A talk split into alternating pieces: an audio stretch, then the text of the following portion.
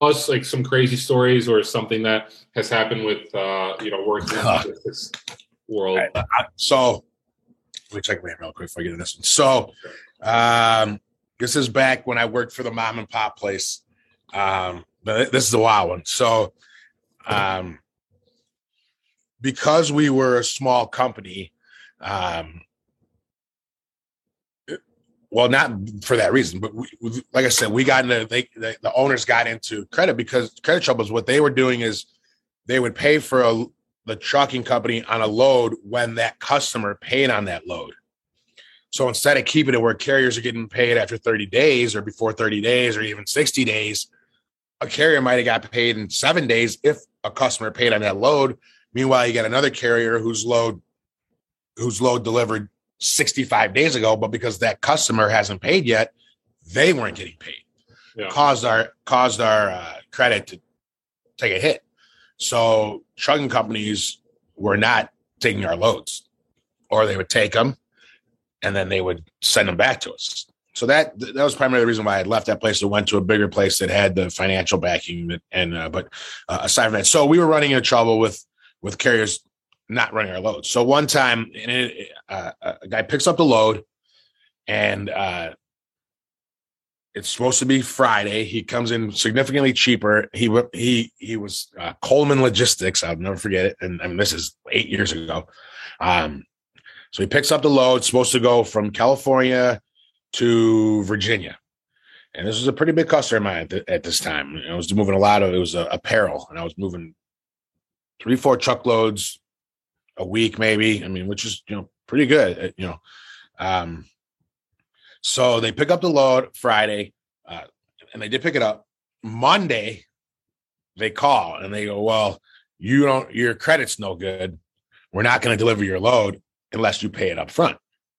And we had just ran into a similar scenario with that not long before that, where we actually did pay up front, but uh, the boss was like, "Ah, we're not going to do that anymore," you know. And they wanted like half, which was like two grand, or it was actually twenty eight hundred dollars is what the truckload cost at that time. That's crazy from Cali to Virginia. Well, eh, like I said, they came in a little bit lower. Most guys are like 32. Me being a greedy broker that I am, I'm jumping on the 28, right?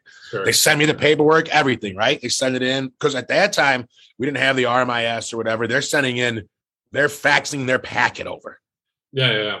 I mean, that's all it was, right? The faxed their packet. We didn't look at it. We just staple the thing and throw it in the throw it in the drawer with all the other ones, you know.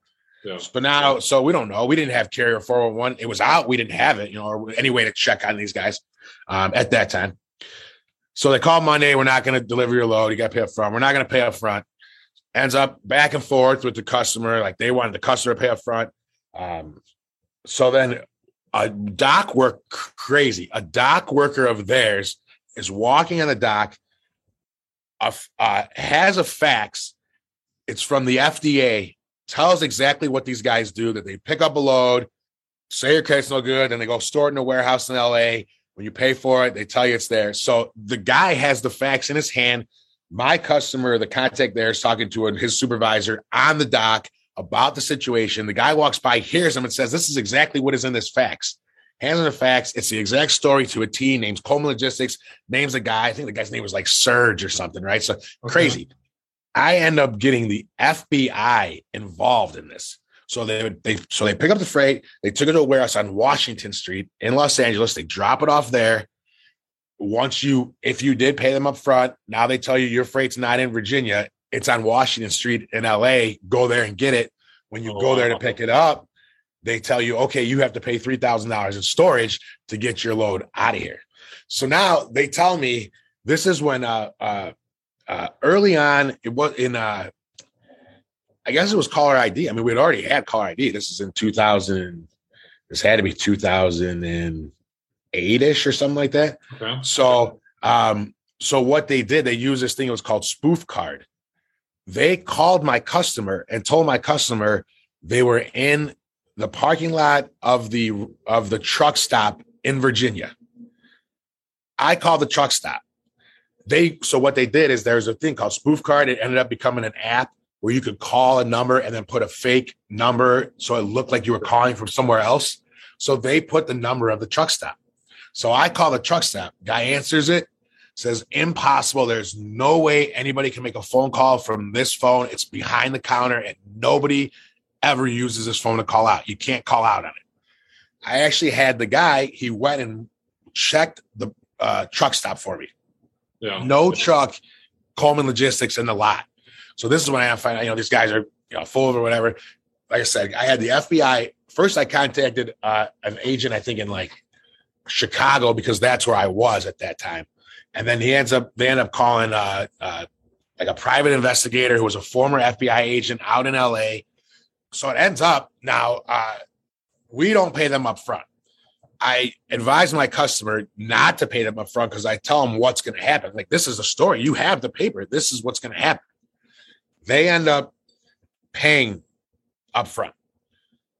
They somehow uh, they go to the warehouse to either get the freight or something like that, and they had that investigator had like other like actually had FBI agents with them go to the warehouse in Washington Street.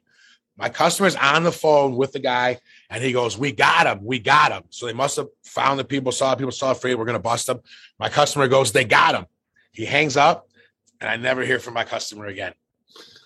Tried to contact them, anything like nothing. They're like, nope. So, so I, I, they ended up getting their freight back. I know they gave this company fifteen hundred or two grand or something like that. They probably they may have got it back through legal recourse. I don't know, but Sure. that that Wow. that is that's the kind of craziness that uh, uh that's why you know uh now when things happen man i, I used to get so flustered when Yeah. the load was oh guys a guy's an hour late or his truck broke down he's not going to be there for six hours no man it's like it's, it is what it is dude here it is you know Sure. you know one thing i never did was lie about things because that just digs you more of a hole man more and more Comes of a out hole. eventually. ah, dude, you can't, you can't. I'm not good at lying, you know. So, I because then you're gonna, you're gonna mess